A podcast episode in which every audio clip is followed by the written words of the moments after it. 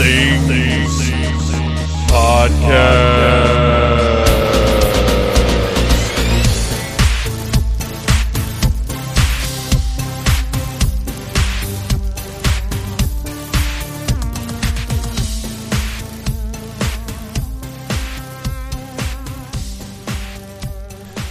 All right, so I am talking now to Clint Spain from Kamikaze Zombie, which, uh, dude, two years, is that right?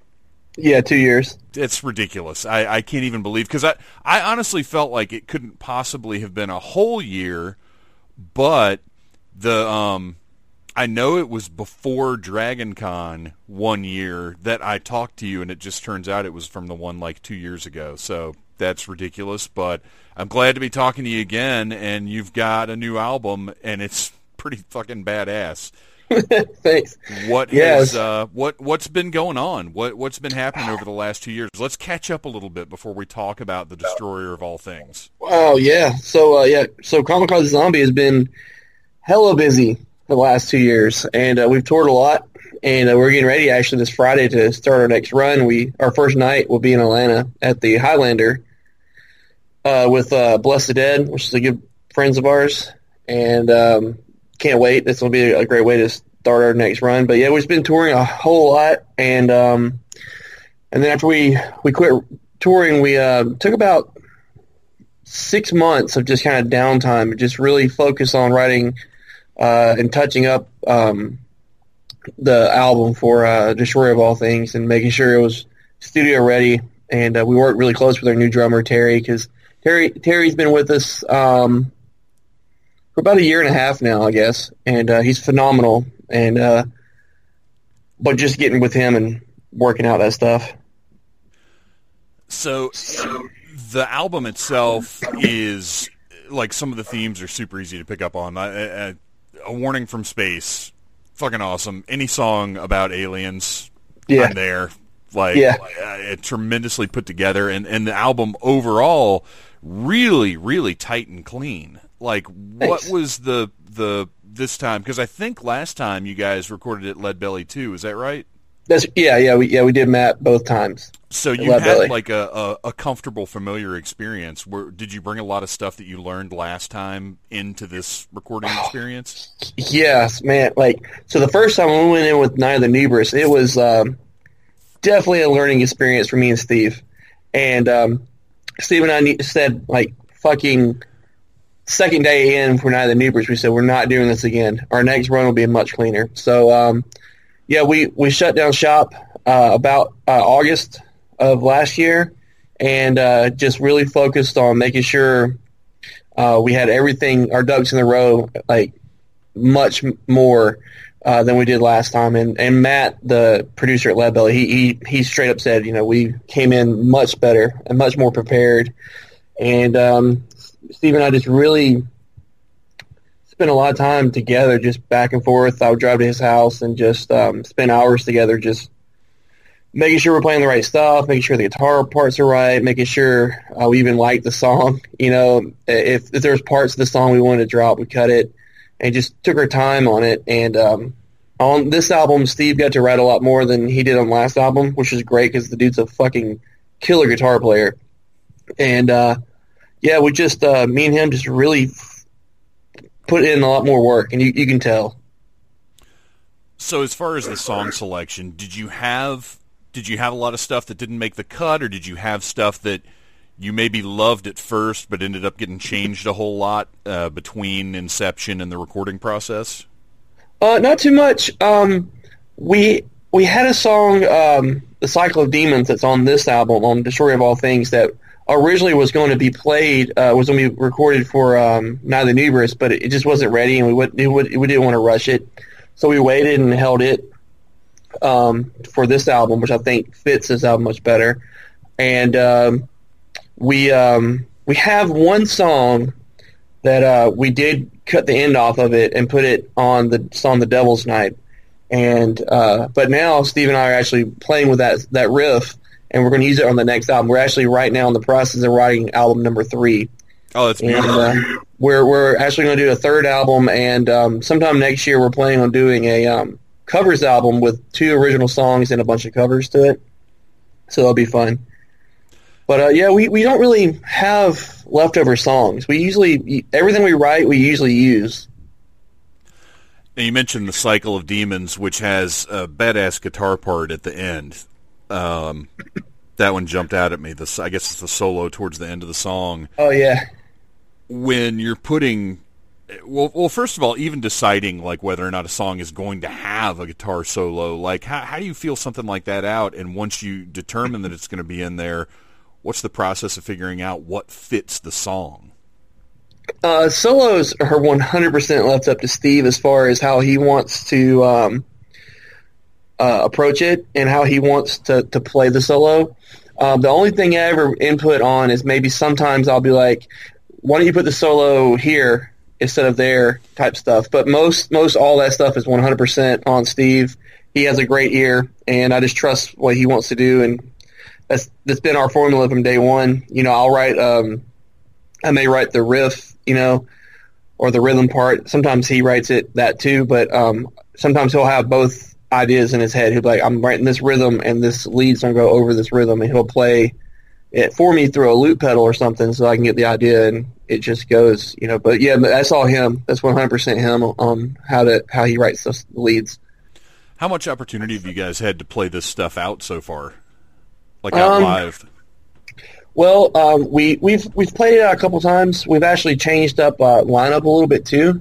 Um, in the past, I played rhythm guitar and did vocals, um, but since uh, I guess our CD release show, was maybe the first one. No, we, we opened for uh, Black Dahlia Murder back in May, and then we played uh, with um, we did the Nation of Don- Nation of Devastation tour with um, Dark Funeral and Belphegor and all those guys. They came through Birmingham. We opened up for that, um, and then we did our um, CD release show, and those have been really that. And we played one in Huntsville, so we've had about four, maybe five shows with the album playing out live, and uh, I only do vocals now. I don't I don't play rhythm guitar. Steve does all guitar work live. Oh wow! And um, it makes for much a much better show. We're way more intense, and I can get into the crowd and really focus on being a front man and really rallying the crowd and interacting with people. And um, it's been great. It allows me to also do all the samples live, so we can put on a much better and much tighter stage show than we had in the past. It's basically what we've always wanted to do, and now having me as a free agent on stage to run about and do everything um, is great. We're even uh, thinking um, sometime in the next, you know, six months to a year, getting a little more stage show oriented with like um, videos and stuff in the background, and just really going all out with the, that whole image thing because image is really big for us. It sounds like this has been really invigorating for you guys. Like, because so often you hear, "All right, well, we've we've got the album recorded. Now we've got to tour it. Now we've got like." Eh, you, but you're working on the next album. You've got big plans for your live show. Like it sounds like you guys have a lot of energy right now.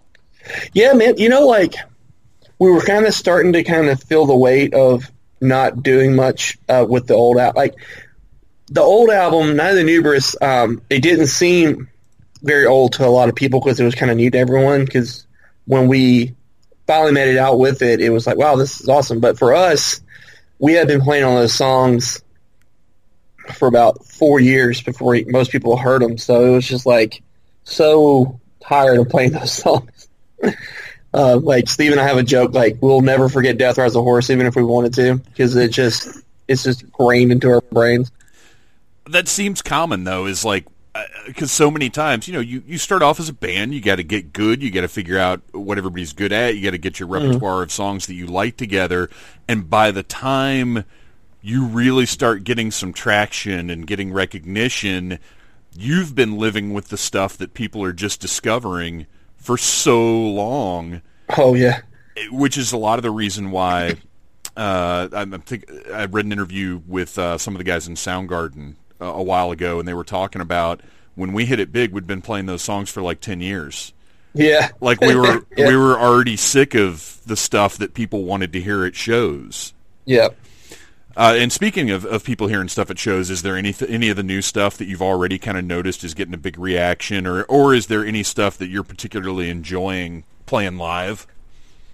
Yeah, so um, it's funny, you know, like um, two songs. uh, So like we when we were before the album came out, uh, we played the song Prometheus uh, live a lot with during the on the tours we're promoting um, Night of the Nuberous. When we're when we're doing the Night of the runs, we played uh, Cyclo Demons and Prometheus just to kind of road test and give people a, a sneak peek of what's coming.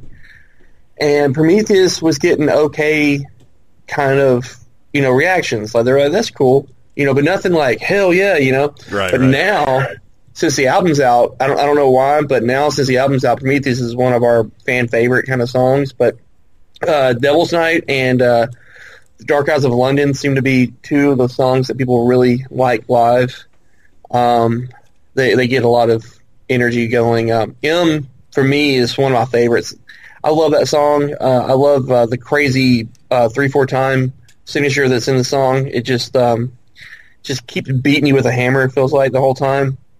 And um, yeah, like um, well, this song has been really just.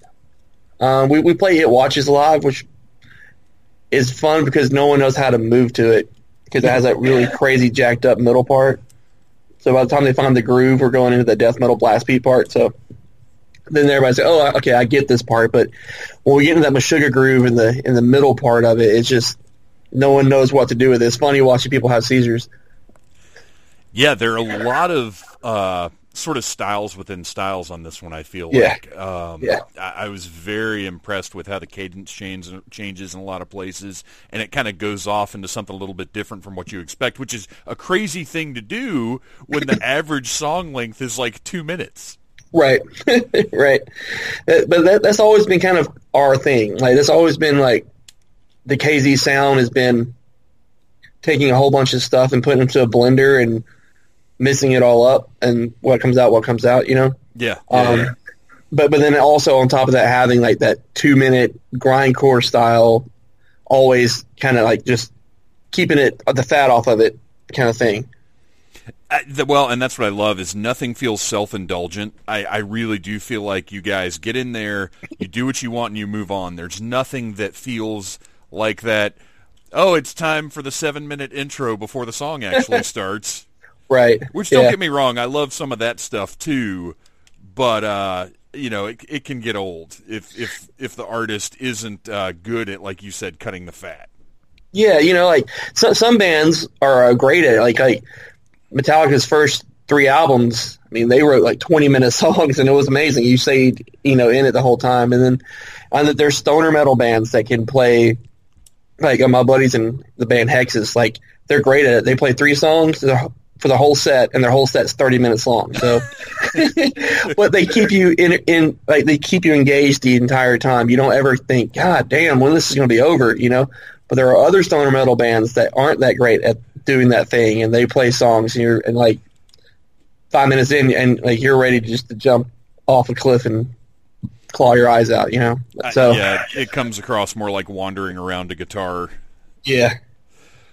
So, in that time frame, what kind of stuff have you been taking in, uh, like movies, TV shows, whatever, that's sort of inspired you? Like, what is is there any new stuff that you've checked out, or even maybe old stuff that you hadn't seen before that's really gotten you going and been like, man, I, this this is the kind of thing I'd like to write some music about. Um. Well, uh, so this this album, it was weird because when we first started writing it with like lyrical content and trying to come up with like uh, the movie kind of thing, you know, because that's kind of our niche. Um, I was kind of having a a dry spell, like hardcore, and um, my wife, she's really into like fantasy movies and stuff, and she's really into like the Never Ending Stories, one of her favorite movies. Okay, okay, So we were uh, we were watching that, and uh, that kind of the end of the no- the nothing, the idea of the nothing. If you notice, it's a recurring theme on the whole album. Um, that uh, that intrigued me. I liked the the I just liked how intense it was, and I took it and twisted it up. And I was watching um, Return of the Living Dead, and that scene where they're talking to the corpse on the table, and the corpse is all like, uh, you know, they eat brains because it, it hurts to be dead I thought that was crazy and just a really cool concept. And I just took that concept and the nothing and mixed it all into one little idea. And from there, it just started pouring out of me like crazy. And um, it just kind of kind of became an overall theme. And um, the actual title of the album, originally I was going to do um, from a Godzilla movie. I was going to do The Destroyer of Worlds was going to be the title of it, but um, I changed it last minute to All Things. I thought it was a little more cryptic and it fit the other ideas a little more. Well, and it seems bigger. Like the destroyer of yeah. the destroyer of worlds is kind of a you know, we've heard that concept, right? We, right. we know like a Galactus and and and yeah. you know beings like that. You you know what yeah. that's about. But the destroyer of all things, like that's way more encompassing. That's right. Everything. There's nothing like like I it, as soon as I saw the title, I was like, man, that's like a complete statement right there. Yeah. Yeah, it, it, hit me like a ton of bricks, and like at one point we like we had talked about maybe the title being um, "A Warning from Space" was going to be the title of the album. Mm. Um, I thought that was a cool title, but then one day it just I was just like thinking about it, and once I thought "Destroyer of All Things," it, it came it came to me just like an epiphany, and then all of a sudden um, I couldn't get out of my head, and I was just like, "Man, that is fucking awesome." And the more I thought about it, I was like, "Okay, this is what we're doing. this is going to be the title." Yeah, that's a powerful title. I love it. Um, it's funny you mentioned Neverending Story because, like, looking back at you know '80s fantasy movies and the type of stuff that I grew up on, there's so much horror. Yeah. In a lot of those supposed kid movies from that era. Like it's yeah. really wild. A lot of the concepts, like if you look at something like Time Bandits, uh, you know, a pretty whimsical Terry Gilliam movie but then at the end, his parents touch the ultimate evil. Spoiler, by the way, if you haven't seen this thirty-year-old movie. Uh, at the end, his parents touch the ultimate evil, and they're gone. Right. It's like horrifying, and and there yeah. was a lot yeah. of that kind of shit in the you know the eighties. You know, not necessarily horror, but fantasy stuff. Yeah, yeah. It was a lot. A lot the fantasy's a lot darker in the eighties, which I like. Which I can watch the fan. Like, I'm not much of a fantasy buff, but if we're going to watch a fantasy movie with my wife because she loves that stuff, I'd rather do something from the 80s than like uh, more modern stuff. More modern stuff seems too happy-go-lucky for me. Yeah, yeah, uh, we've we've lost a certain amount of darkness, and and I think yeah. it's it's you're better rounded, seeing yeah. more of that kind of stuff. uh, so, is, is, there any modern stuff that's caught your eye lately? Like in the last couple of years, any movies that have really uh, kind of gotten you thinking about uh, darkness and evil and whatever. Uh, it's just stuff like I'm thinking of stuff like. Uh, did you check out The Void? I haven't, but I will check it out though. Um, oh the last, man. The last movie I watched that was newer was the. It's still a little old now, but Terrifier that was on Netflix. Oh yeah, yeah, the clown, right? Yeah, and that was such a, a, a, pleasant surprise. I was just sitting here, just like bored, and I was like, I guess I'll just check this movie out, and I put it on, and I was just sucked in, and I was like, "Holy shit, this is fucking awesome!" And now they're making another one, like part two, and I can't wait. Yeah, I wasn't expecting much out of that one because me either. Uh, well, so often now, yeah, uh, anybody can make a movie. Yep. And you know, sometimes something can be like low budget and really independent, and still be really awesome, and that's great, and I love that. But a lot of times, I mean, more often than not, the the sort of independently made movies that show up on streaming services are either they're so recognizable, like where their influences came from, that it's just not interesting, or they really needed more budget than what they had, and they, they didn't they didn't take the time to recognize their resources, and and just kind of went beyond what they were capable of, and it shows. Right. Yeah. Yeah. Yeah but yeah, there's been there's been some uh, some pretty cool stuff showing up lately, and that that was one of them. I like I said, I didn't expect anything, and then it had one one of the most brutal kills I've ever oh, seen. Man. Yeah, and, but but it wasn't just that kill. Like the movie was actually good. It was, yeah, it was very good and super suspenseful. It kept you like, uh, I, I kept like I was in it the whole time, and it never was like a moment where I was like, I wonder what so and so is doing right now. You know, like I was just really focused on the movie. And uh, a lot of modern films don't do that for me. Uh, they they uh, like to recap stuff too much, and I start getting kind of frustrated because it's like I do remember what happened five seconds ago. I don't have that bad of ADD, you know. Yeah, there's there's a lot of uh, a lot of modern stuff tends to give you too much opportunity to like want to check your phone. Yeah, yeah. That's that's kind of how I gauge how how interesting something is or how into it I am is if I want to look at my phone or not. Right, because yeah, if it's really good, you don't ever even you don't even know you have a phone. Right. Like um, it's just the new Suspiria movie, the, the remake of Suspiria. I wanted to see that. I still haven't seen it, but all my f- friends who are super film buffs, they all say um, you know, it's worth a watch. Um, the new Halloween was great. I loved it. I was pretty pretty impressed with that one. Yeah, I'm with you. The the well, Suspiria, yes, you absolutely need to see it. Um, I didn't love it as much as everybody else did. Yeah, but it is totally like you have to see it. It's one of those movies you just have to see. Yeah. Uh, but yeah, that Halloween, dude, that made me so happy. oh my god, yeah. I, because yeah. there were so many red flags going into it of like, yeah. I don't know about this, and then I I felt like they just nailed it and dude. left me wanting more. Oh my god, yeah, dude! Like whoever thought Danny McBride would write the most ultimate Halloween horror movie script? Yeah, absolutely. You, you know what I mean? Like, come on. So you, if someone told me like five years ago, whenever Eastbound and Down was like really famous, popular HBO, they were like, that guy right there is going to write the best Halloween movie you'll ever see next to the original. I'd be like, what? yeah, no, I never would have believed Kenny Powers yeah. would be the guy to take the reins of the Halloween yeah. franchise with his, yeah. with his buddy, uh, the the foot fist way guy. Right. and uh, yeah, they, they totally nailed it. They brought back Laurie in such a more satis because I'm I'm not oh, a man, fan yeah. of H two O.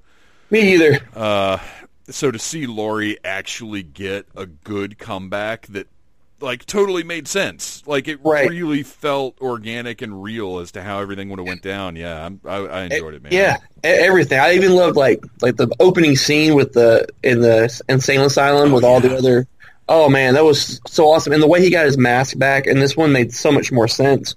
And um, the teeth scene in the bathroom was just epic. Uh, yeah, I, I love that movie from beginning to end, and um, Carpenter killed it on the score, like killed it. For me, the the big thing about that bathroom scene is up to that point, you kind of thought these were going to be not your main characters because we know Jamie Lee Curtis is in right. it, but you thought they were going to be important characters. Right, and then they right. fucking kill him. yeah, just just brutally kill him. Yeah. Like just game over. Yeah, yeah, yeah. Yeah. I, I dug it, man. I dug it. Um, all right, so with the Destroyer of all things, uh, like I said, really clean, really tight, uh, just a, a good, solid listen all together. I know I can't ask you if you've got a favorite song off of it. That's ridiculous. Uh, but do you have are there any little bits and pieces you injected in there? Like devil's night has uh, some crow references in there a warning from Yeah. space um, you know has alien references. Are there any little reference references that you were like particularly excited about working in there and you were like oh man this one like this is the way to get this in there and when people hear it they're gonna they're gonna really love it? Like are there any little pieces like that that you just knew were gonna be gold? Um, the Devil's Night is cool that you caught, picked up on the crow stuff. Uh, a lot of people didn't didn't get the crow, but yeah, Devil's Night is actually a combination of the crow and Harry Potter. And uh, my wife's a huge Harry Potter fan, and uh, I think it's like the uh, it's the second one, I guess, or the third. I can't remember. It's Sorcerer's Chamber, Chamber of Secrets, or whatever the crap is called. But uh, there's a scene where they talk about drinking bloods of unicorns and living forever, and I thought that was just the coolest fucking idea. so I put it in there, and um, let's see. Uh, yeah, I loved uh, "A Warning from Space." The the that one was probably one of my favorite songs to write lyrically because it's straight up just um, me uh, write my love letter to the Alien movies.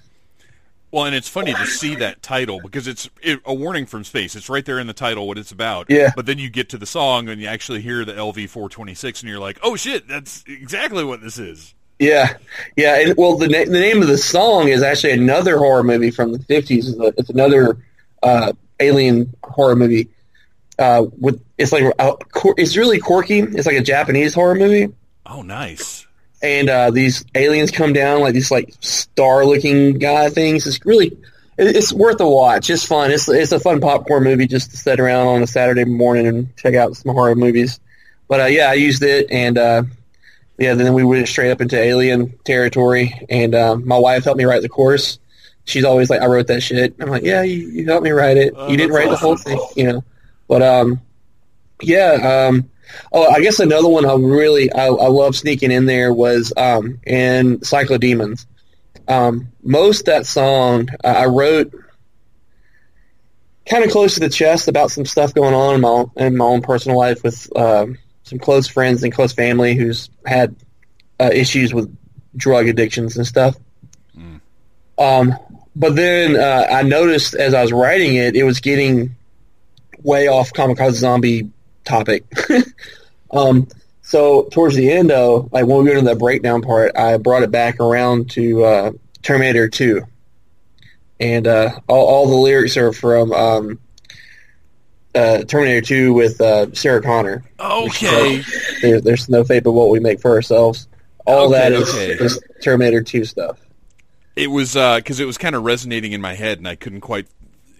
It, my, the old brain wouldn't pull out Yeah. what exactly it was. That's awesome. It, do you ever, do you ever have uh, sort of a temptation to work on a little stuff on the side that maybe isn't kamikaze zombie uh, appropriate material, or have you got like a little collection of you know maybe one day this stuff will see the light? Um, well, Steve and I actually are, are kind of. I'm not trying to spill the beans because we haven't really announced the announced this yet, but we have um. I'm trying to figure out how to say it without saying it. We have a thing coming up. We have we do have a kind of a side project with some friends Okay. that um that we are kind of working on. Um, that's going to be completely different from Kamikaze Zombie, and um, you, I think people will be surprised at the positions the people who are in the band are going to be holding because we're not going to be holding our typical positions that you would think. Um, so, uh, like for instance, uh, I'm, I'm actually going to be the drummer for this this particular thing, which is totally weird because I've never played drums in front of anybody other than like couple people in band practice. Like when we write songs and stuff uh, with drummers, I'll um, I'll get behind the kit sometimes and show them how to play the part if they can't figure out what I'm talking about. But uh, yeah, this will be the first time I'll play drums with a in an actual band. Oh wow, that's wild. And see, I, I think though that's just part of being creative is is you get uh you you find one avenue that you start to you're you're you're proficient at and you're finding satisfaction in it and I think that creative juice just sort of keeps going and you're like, well what other directions can I focus on, you know what I mean? Yeah, yeah, that and um, with this particular project, um, there's a couple. Of, uh, one, you know, Steve and I, we with Kamikaze Zombie is still very much fun for us, and um, I, I love KZ. Like it's my heart, you know. Um, and there, there's no indication of Steve and I ever quitting this band or slowing down or whatever. But it is kind of, it is still kind of becoming more of a job. You know, we're getting to a point now where we have to tour, we have to do this, we have to do that.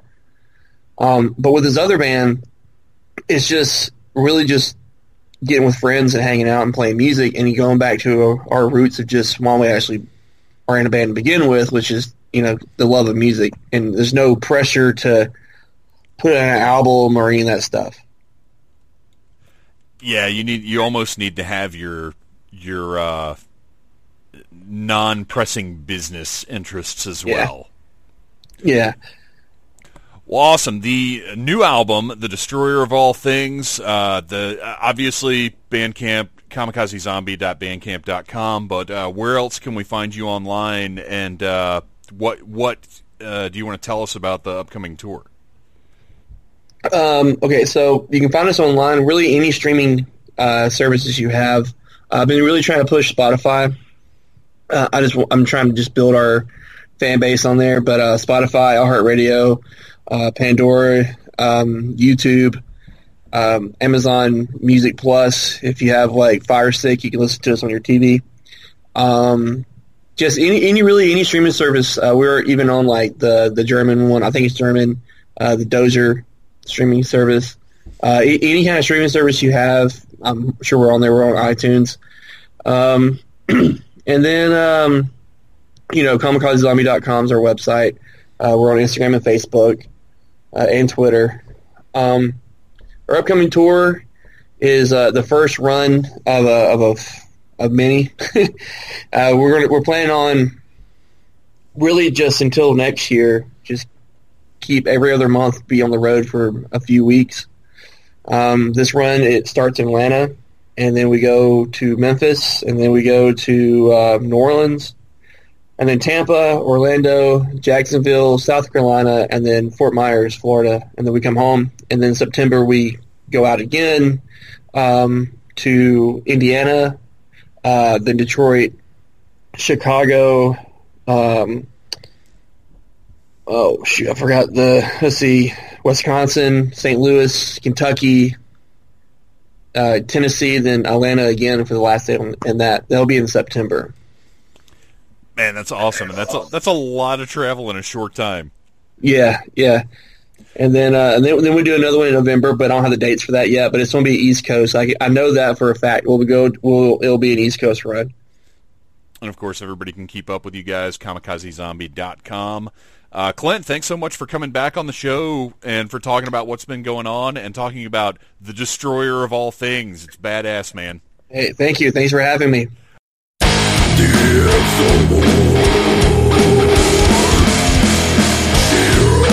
Thank